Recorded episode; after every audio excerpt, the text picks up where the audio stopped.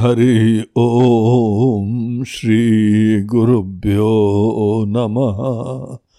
Hari Om. Atmabodh lesson number twenty nine. आइए first श्लोक का चैंटिंग स्वबोधे नान्य बोधे चा। बोधरूपतयात्मनः। न दीपस्यान्यदीपेच्छा यथा प्रकाशने इसके शब्द हैं स्वबोधे न अन्य बोध इच्छा। बोध रूपतया आत्मन। न दीपस्य अन्य दीपेच्छा यथा स्वात्म प्रकाशने इस प्रश्न के पीछे पिछले श्लोक का एक विचार कंटिन्यू हो रहा है। पिछले श्लोक में हमको बताया था कि आत्मा अवभाषयती ये कहा। आत्मा जो है वो प्रकाशित होती है और उसी के वजह से बुद्धि आदि इंद्रियाँ भी जानी जाती है। यही नहीं है कि जानी जाती हैं, लेकिन हमारी बुद्धि आदि ज्ञान प्राप्त करने का सामर्थ्य भी आत्मा से ही प्राप्त करती। क्योंकि अपने आप में बुद्धि आदि घड़े की तरह से जड़ होती है। दीपो घटा दिवत स्वात्मा, जड़ई ही तई ही न हो भाष्यते। ये इनर्ट चीज़ों से बनी है मैटर से बना हुआ है। बुद्धि बेसिकली मैटर से ही बनती है और इसमें कॉन्शियसनेस जो आती है वो जैसे अग्नि की सन्निधि में हम लोग अपना दूध चाय वगैरह गर्म करते हैं। वैसे ही चेतना की सन्निधि में बुद्धि के अंदर जीवंतता आ जाती है। तो बुद्धि बेसिकली फिर हो गई जड़, इंद्रिय भी जड़। ये सब बेसिकली जड़ चीज़ें हैं, लेकिन आत्मा के वजह से चेतन आत्मा, चेतन साक्षी राजा की तरह से है।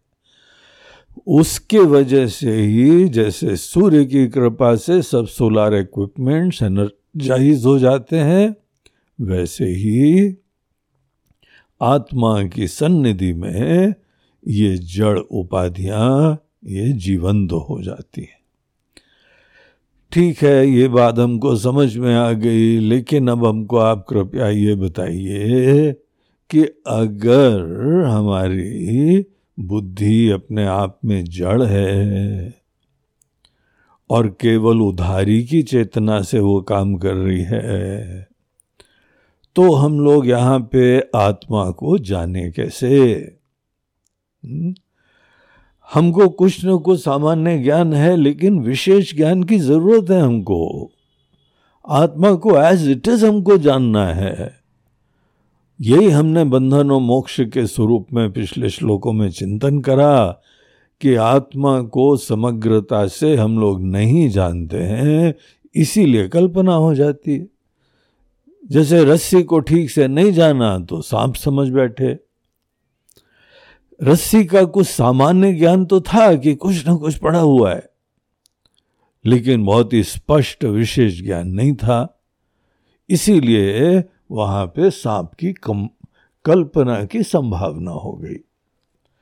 यही केस हमको यहाँ बताया गया है। आत्मा को हम एज इट इज़ नहीं जानते हैं। कुछ सामान्य ज्ञान है, कुछ ना कुछ तो है। मैं किसी ना किसी रूप में तो अभिव्यक्त तो हो रहा है। लेकिन एग्जैक्टली exactly क्या है, ये हमारे अंदर अस्पष्ट है। इसीलिए तो अपने अंदर अनेक अनेक अध्यारोपों की संभावना हो रही। तो अब यहाँ प्रश्न आता है कि आत्मा को एज इट इज़ जानना है। और जानने के लिए फैकल्टीज क्या है? हमारी ही मन बुद्धि। और मन बुद्धि को अब आप बता रहे हैं कि ये तो जड़ है। जो बात सही भी लग रही है मैटर के द्वारा बनी हुई चीज़ें हैं, ये सब इक्विपमेंट सब फैकल्टी शरीर भी है, इंद्रिय भी है। कोई जो है स्थूल मैटर है, कोई थोड़ा सूक्ष्म मैटर है। हम्म? और ये क्रिएशन के अंतर्गत हम लोगों ने पहले देखा भी कि स्थूल शरीर बनता है पंचीकृत महाभूतों से और सूक्ष्म शरीर बनता है अपंचीकृत महाभूतों से। लेकिन है सब महाभूतों से बना हुआ। तो ये बेसिकली जड़ है ये तो बात ठीक है। और इसीलिए कई बार जहाँ पे हमारा ध्यान हट गया इसकी तरफ़ से तो ये सो जाता है विश्राम करता है बिल्कुल ही हाँ, किसी चीज़ के जानने का उसमें भावना नहीं होती है। ऐसे केस में एक बहुत महाराज जी इंपॉर्टेंट प्रश्न आता है कि हम आत्मा को कैसे जाने? है ना? इसी प्रश्न का यहाँ पे हमको उत्तर दिया जा रहा है। तो आचार्य क्या बोलते हैं? श्लोक में देखिए स्वबोधे न अन्य बोधे छा बोध रूपतयात्मन न दीपस्य अन्य दीपेच्छा तो आचार्य बोलते हैं, देखो, हम लोग आत्मा के बारे में बाद में समझेंगे। पहले एक जरा एक एग्ज़ाम्पल से समझते हैं। एक यहाँ पे दीपक रखा हुआ है, जल रहा है दीपक। हम्म? दीपक के अंदर तेल है, बाती है और हमने उसको लिटअप भी कर दिया, जला दिया। अब ये यहाँ पे दीपक जल रहा है, क्या एक जलते हुए दीपक को दूसरे दीपक से प्रकाशित करेंगे क्या? हम लोग अपनी जड़ दुनिया से परिचित हैं, हम जड़ दुनिया से ही आ रहे हैं, जीवन भर बाहर के दुनिया के विषय ही जानते आए हैं। हमारी जितनी इच्छाएँ हैं, जितने सपने हैं, सब चीज़ें केवल दुनिया की ही वस्तुएँ हैं, है ना? और दुनिया की सब चीज़ें जड़ हैं। जड़ चीज़ों को जानने वाले हम लोग, जड़ दुनिया से आने वाले हम लोग, सदैव जब किसी चीज़ को जानने की इच्छा करते हैं, बोलते हैं, यहाँ पे कोई ना कोई प्रकाश लाओ और उसको हम प्रकाशित करते हैं। इसीलिए ये जो मन के अंदर ऐसे विचार आता है कि आत्मा को भी जानना है तो आत्मा को भी प्रकाशित करने के लिए कोई ना कोई प्रकाशक को लाओ। तो प्रकाशक को लाएँगे, तभी हम आत्मा का ज्ञान प्राप्त करेंगे। तो आचार्य बोल रहे हैं कि देखो, तुम ध्यान नहीं दे रहे हो। यहाँ पे ये दीपक है, ये जल रहा है इसी के तो प्रकाश में हम सब चीज़ें जानते हैं। हम्म?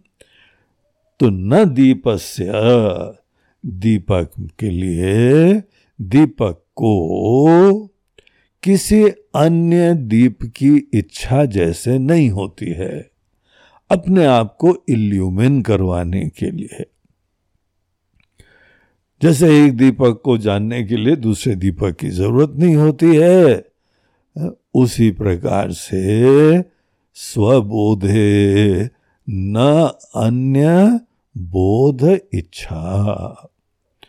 इस बात को दिमाग में बैठाने की ज़रूरत होती है कि आत्मा चेतन स्वरूप है, प्रकाश स्वरूप है। आत्मा के ही प्रकाश में सब चीज़ें जान रहे हैं। हम्म? ये बात ही दिल में बैठाने के लिए ये बात को पुनः जैसे दूसरे दृष्टिकोण से ये बात हमको प्रस्तुत करी जा रही है कि स्वबोधे अपने आप को जानने के लिए, स्व मतलब अपने आप में। आत्मा आत्मा के बोधे उसके ज्ञान के लिए। न अन्य बोधे इच्छा। किसी दूसरे बोध की ज़रूरत नहीं होती है। यहाँ दूसरा बोध मतलब दूसरा प्रकाश का सोर्स। कोई दूसरे आपको प्रकाश के सोर्स, इवन आपकी बुद्धि, उसकी भी ज़रूरत नहीं होती। क्यों ज़रूरत नहीं होती महाराज? हम तो जानते नहीं तो कैसे जानेंगे? बोलते हैं, क्योंकि बोध रूपतया आत्मना। आत्मा बोध रूप ही होने के कारण। आत्मा बोध स्वरूप होने के कारण इसको कोई अन्य प्रकाशक की ज़रूरत नहीं होती है। जैसे कि एक दीपक को जानने के लिए किसी दूसरे दीपक की ज़रूरत नहीं होती है। स्वात्म प्रकाशने। तो आत्मा को ही प्रकाशित करने के लिए, जानने के लिए किसी अन्य बोध की ज़रूरत नहीं होती। अगर महाराज जी, अगर ऐसा है कि कोई हमको बुद्धि की ज़रूरत ही नहीं है, बुद्धि तो जड़ होती है तो फिर अनेकों शास्त्र क्यों पढ़ते हैं? और समझने की कोशिश करते हैं। हमको कहा जा रहा है कि देखो, श्रवण भी करो, मनन भी करो, ये सब करो। तो ये सब चीज़ों में हमारे मन लगता है ना, बुद्धि लगती है कि नहीं लगती है? बोलते हैं, देखो बेसिकली आत्मा के एग्जिस्टेंस को जानने के लिए, आपकी सत्ता जानने के लिए, आप हैं कि नहीं, इसके लिए नहीं ज़रूरत होती है। हाँ? बुद्धि की ज़रूरत होती है, हमारे अनेकों बुद्धि के द्वारा क्रिएटेड नोशंस को दूर करने के लिए। एक कांटे को निकालने के लिए जैसे दूसरा कांटा होता है। उसी तरीके से एक नोशन को दूर करने के लिए हमारे जो कि बुद्धि के द्वारा उत्पन्न एक गलत फहमी है, वहाँ पर अपनी बुद्धि को ही प्रयोग करना पड़ता है। और बुद्धि का प्रयोग करेंगे तभी जाके हमारे वो नोशंस को रिजॉल्व कर पाएँगे। हम्म?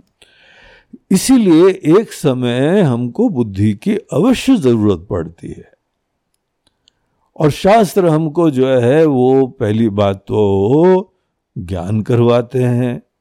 अज्ञान भी बुद्धि में होता है। हम्म? ज्ञान अज्ञान केवल बुद्धि में होता है, इसीलिए बुद्धि में उतना गाइडेंस ज़रूर देना पड़ता है, उतना शास्त्र का अध्ययन करना पड़ता है। किसी जानकार गुरु के चरणों में बैठ के सेल्फ स्टडी से भी नहीं होता है। सेल्फ स्टडी से कभी हम शास्त्र को नहीं जान सकते। क्योंकि वो शास्त्र का इंटरप्रिटेशन तो अपने मन से करेंगे ना। इंटरप्रिटेशन भी अज्ञानी मन केवल कोई नई कल्पना कर लेगा। इसीलिए यही हम लोगों की परंपरा होती है कि किसी श्रोत्रिय ब्रह्मनिष्ठ गुरु के पास जाके उनके मुख से शास्त्र सुनना चाहिए। शास्त्र के वो राइट हम लोगों को मीनिंग्स बता देते हैं, उसके राइट इम्प्लीकेशंस बता देते हैं। इसीलिए अच्छे गुरु ढूंढना। भगवान शंकराचार्य जी केरला में उनका जन्म हुआ। और अच्छे गुरु ढूंढते ढूंढते यहाँ पे मध्य प्रदेश में नर्मदा तट पे आए थे वो। और यहाँ आके उनको गुरु जी मिले। गोविंद भगवत पादाचार्य। तो अच्छे गुरु ढूंढना आसान नहीं होता है। हमारे गुरुदेव स्वामी चिन्मयानंद जी, वो पहले ऋषिकेश गए, वहाँ पे जो है कोई एक अच्छे महात्मा जी थे, स्वामी शिवानंद जी। उनके पास वो थोड़े दिन रहे और उनसे बड़ी प्रेरणा मिली। बड़े सेवा भावी थे, वो डॉक्टर थे, योग भी सिखाते थे सबको। थोड़ा बहुत वेदांत भी, थोड़ा बहुत, ज़्यादा नहीं सिखाते थे। लेकिन एक बैलेंस्ड आउटलुक वो सदैव शिक्षा देते थे और सेवा की बहुत प्रेरणा देते थे। और उसी में अपना जीवन लगाते थे। तो वहाँ जितने आसपास के लोग होते थे, बीमार होते थे, सब लाइन लगाते थे। अब डॉक्टर लोग जो हैं, ये सेवा करते हैं, इसीलिए उनके पास ज़्यादा लोग आ जाते हैं। कोई ब्रह्म ज्ञानी बैठे, उनके पास ज़्यादा लोग नहीं जाएँगे। क्योंकि लोगों को पता ही नहीं रहता है, हमारा प्रॉब्लम यह है। अब प्रॉब्लम ही नहीं पता है तो सोल्यूशन की इच्छा कहाँ होती है? लेकिन शरीर का दर्द, शरीर की बीमारियाँ, शरीर के विकार, वो इमीजिएटली अनुभव होती हैं। तो स्वामी शिवानंद जी के पास बहुत सारे लोग जाया करते थे। अब वो खुद डॉक्टर होने के नाते हम्म, उस तरह की सेवा करने का उत्साह भी रखते थे। बड़े करुणा निदान थे करुणा स्वरूप थे निशुल्क निस्वार्थ। जो भी आता था सवेरे शाम उसको गाइडेंस देते थे और सदैव दवाई नहीं देते थे। अनेकों लोगों को जो है अच्छी लाइफ स्टाइल बताते थे शरीर को जो है स्वस्थ रखने के लिए योग, प्राणायाम आदि की बहुत शिक्षा देते थे। तो ये सब चलता रहता था। लेकिन अब उनको यहाँ हमारे गुरु जी को ज्ञान चाहिए था तो उन्होंने बोला तो को एक दूसरे तुमको स्वामी जी के बाद भेजते हैं। अगर उन्होंने तुमको एक्सेप्ट कर लिया इतने स्ट्रिक्ट है, एक्सेप्ट करते ही नहीं है जल्दी जल्दी कर लिया तो तुमको निश्चित रूप से ज्ञान दे देंगे। तो उत्तर काशी में स्वामी तपोवन करके वो थे। बड़े फकीरी, उनके पास गए, वहाँ पर उन्होंने कुछ ज्ञान दिया। तो हम लोग को गुरु के पास जाना पड़ता है, गुरु के पास जाके शिक्षा लेनी पड़ती है, पूरा मन लगाना पड़ता है, शास्त्र का अध्ययन करना पड़ता है, मनन करना पड़ता है एक एक शब्द पे कंटेम्पलेशन करते हैं। तो मन बुद्धि तो लगती है भाई, ये बात तो सही है। लेकिन प्रश्न ये आता है कि मन बुद्धि किस चीज़ के लिए लगती है? तो ये बहुत इंपॉर्टेंट टॉपिक है। अनेकों जगह जो है इसके ऊपर डिस्कशंस भी आते हैं, बड़े इंटरेस्टिंग तो स्पष्टता से बताते हैं कि देखो, यहाँ दो इशू है। एक तो आत्मा का एग्जिस्टेंस है। आत्मा रिवील हो रही है हम हैं, हम हम हम। आप हैं ना? आपके एग्जिस्टेंस में तो डाउट नहीं है। आपका एग्जिस्टेंस इसको किसी प्रूफ की ज़रूरत नहीं है, आप इतना अच्छी तरह से जानते हैं। ये मैं को जानना, यही तो आत्मा को जानना होता है। तो एक इशू देखो रिजॉल्व कर लो कि आत्मा को आप जान रहे हैं। विदाउट एनी डाउट हमारा एग्जिस्टेंस है, हमारी सत्ता है, और ये आत्मा भी जो है प्रकाशित हो रही है। इतना तो हम जान रहे हैं ना। बस हमको कुछ गलत फहमी आया है कि हम ये शरीर है, हम ये इंद्रिय हैं, हम इसके अंदर विद्यमान सब प्राणिक एनर्जी हम ही है। ये हमारे अंदर इमोशंस अनेकों आते हैं थॉट्स आते हैं इन सब चीज़ों से आइडेंटिफाई करने के बाद आज यही बॉडी माइंड इंटेलेक्ट हम खुद हो गए। यहाँ पर हमारी बुद्धि की ज़रूरत आती है, क्योंकि ये बुद्धि की गठान है। बुद्धि के द्वारा उत्पन्न गलत फहमी है। इसलिए डेफिनेटली यहाँ पर हमको एक बुद्धि की ज़रूरत पड़ेगी। तो इसीलिए एक एस्पेक्ट है जहाँ पे डेफिनेटली हमको मन को शांत करना है, शुद्ध करना है मन को शुद्ध या शांत करने के लिए भी हमको मन लगाना पड़ता है हम्म? तो हम लोगों ने कई बार कहा ना कि मन को, मन रूपी शीशे को बहुत ही अच्छी वैल्यू से, अच्छी भक्ति से इन सबसे बहुत सुंदर, विचारशील, शांत, प्रसन्न बनाना चाहिए। लाइफ के अप्स एंड डाउन्स तो आते हैं सभी को। अब यहाँ पे लाइफ के अप्स एंड डाउन आते हैं तो चिंता करने से तो कोई सोल्यूशन होएगा नहीं। है? लेकिन इमीजिएटली एंजाइटी आ जाती है। एंजाइटी स्ट्रेस वगैरह कितना प्रेवलेंट हो गया है। अब जितने बड़े लोग हों, उतने बड़े बड़े प्रॉब्लम आते हैं उनको। हम और आपको छोटे छोटे प्रॉब्लम आएँगे। देश के प्रधानमंत्री को देखिए इंटरनेशनल लेवल के ऊपर कहाँ ये झगड़े कहाँ वो झगड़े। कहीं पे जो है पाकिस्तान रगड़ा कर रहा है चीन रगड़ा कर रहा है अफ़गानिस्तान जो है अब एक हेवन बन गया है। अब वहाँ पर जो है सब संभावित टेररिस्ट की ट्रेनिंग होगी और चारों तरफ़ एक्सपोर्ट करा जाएगा। हम्म, अभी सामने खतरा मंडरा रहा है। तो इनको तो बड़े बड़े प्रॉब्लम सोचने पड़ते हैं। जहाँ पर भी प्रॉब्लम होते हैं पॉसिबल एनजाइटी भी होती है, लेकिन एनजाइटी से सोल्यूशन नहीं आता है। शांत होके, हर एस्पेक्ट के ऊपर विचार करके फिर सोल्यूशन ढूंढा जाता है। तो शुरुआत में हम लोगों के मन के अंदर नेचुरली स्वाभाविक रूप से अज्ञान के कारण चिंताएँ आ जाती हैं। और हम अपने आप को छोटा सा जो है जीव समझते हैं। वो बेचारा अपने आप में इनसिक्योर ही होता है, नश्वर होता है, छोटा होता है। इसीलिए और एंजाइटी की संभावना हो जाती है। तो हमारे लाइफ में अनेकों एंजाइटीज प्रॉब्लम ये जो आते हैं, ये मन के वजह से ही आते हैं। इसीलिए इनको मन के द्वारा ही ठीक करना होता है।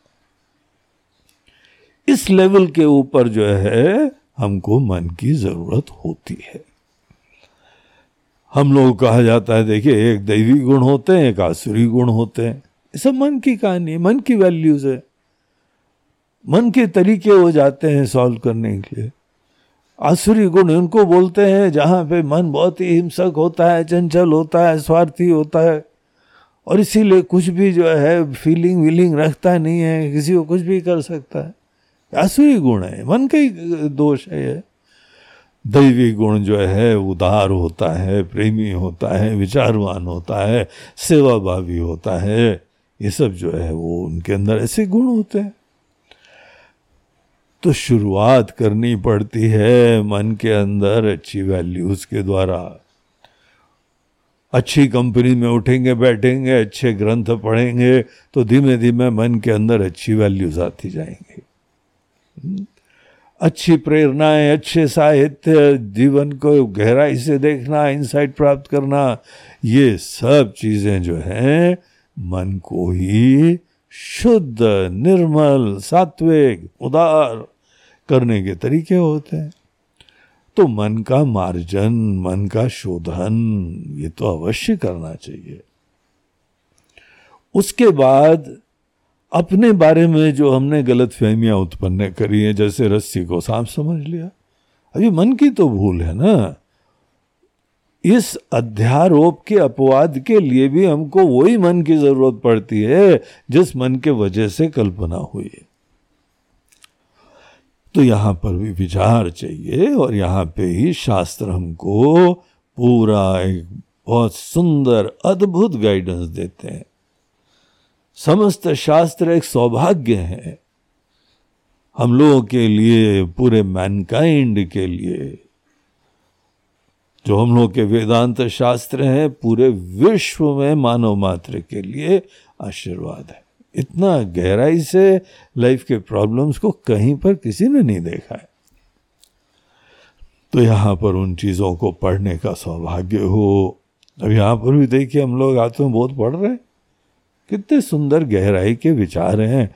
ये हमारे जीवन की कहानी हो, कभी हमने अपनी तरफ़ से ध्यान ही नहीं दिया। क्यों बताई नहीं किसी ने? हमने खुद भी नहीं सोचा, किसी और ने भी बताया। बस अंधकार में जीवन चल रहा था हमारा। तो ये सब बहुत ही एनलाइटनिंग बहुत ही इंस्पायरिंग ये सब शास्त्र के विचार होते हैं, और वो भी राइट गुरु जी से हमको जानने पड़ते हैं। तो ये सब चीज़ें जब हम जानते हैं तो हमारा मन अंतर्मुख होने लगता है, प्रॉब्लम की डायग्नोसिस हो जाती है। और प्रॉब्लम की डायग्नोसिस करना बहुत इम्पोर्टेंट होता है, नहीं तो कोई भी जो है वह रामबाण चूरण कुछ भी दे देता है कोई। बस हो जाएगा हो जाएगा, कैसे हो जाएगा? ज़रा समझो पहले। प्रॉब्लम का नेचर समझो, सोल्यूशन का स्वरूप समझो तब जाके कोई उपचार होता है। तो जहाँ तक हमारे मन के अंदर गलत फहमियाँ होती हैं नोशंस होते हैं, कल्पनाएँ होती हैं, ये सब चीज़ें हमको मन से ही दूर करनी पड़ती हैं। यहाँ पे मन से यूज़ करने में कोई प्रॉब्लम नहीं है। और जब आप ऐसी चीज़ों को अपने अंदर से मैनेज कर लेते हैं हैंडल कर लेते हैं तो क्या होता है? मन शांत हो जाता है। जैसे आँख में धूल का एक कण चला गया आपने उसको निकाल दिया हम्म, तो एकदम रिलैक्स हो जाते हैं। तो उसी तरीके से मन के अंदर कोई गठान थी वो निकल गई। कुछ गलत फहमी थी वो दूर हो गई।